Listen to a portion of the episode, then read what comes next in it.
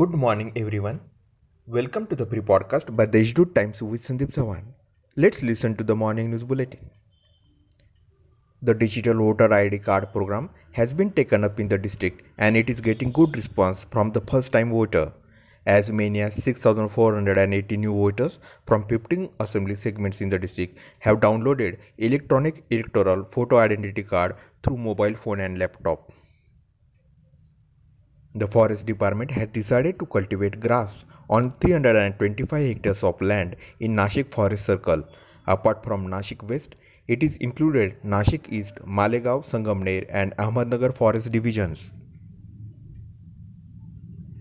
Former president of Maharashtra Chamber of Commerce, Digvijay Kapadia, passed away Sunday morning due to brief illness. He was 76.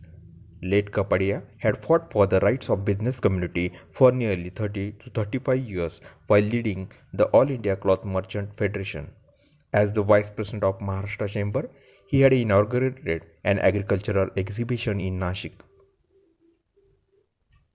Citing possible third wave and to curb increasing crowd at marketplaces, the NMC has reactivated entry pass system and entry fee besides imposition of fine if rules are flouted the rule more likely to be came into effect from today, July 5th.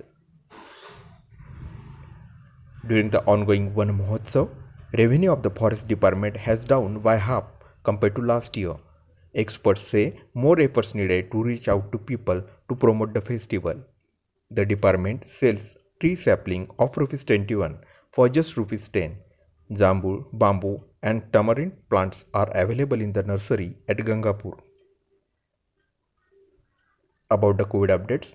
183 new cases detected in the district, including 75 in Nashik city, while 285 patients recovered. That's all for today's important news. For more, visit to the website.